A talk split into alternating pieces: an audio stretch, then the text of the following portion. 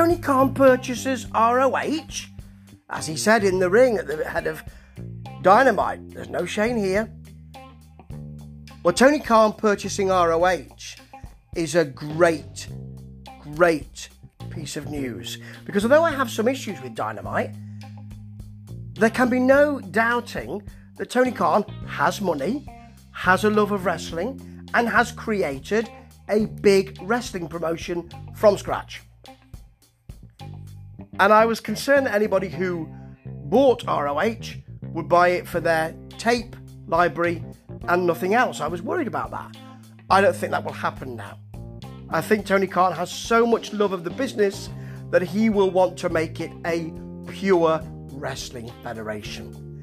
I think he doesn't need the wrestling entertainment stuff, but he will want quite a lot of the people who are on that roster. Now, will he fold that roster into Dynamite or AEW, should I say?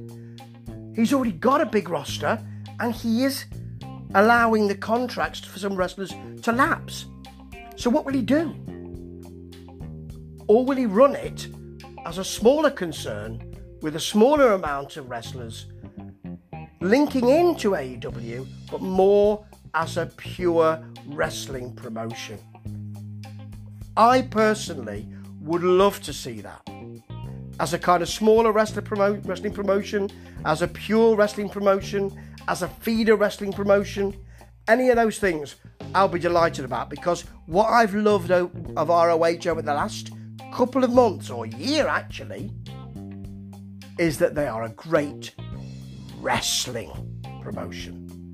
And that, I think, with this news of Tony Khan purchasing them, is the best way to safeguard it.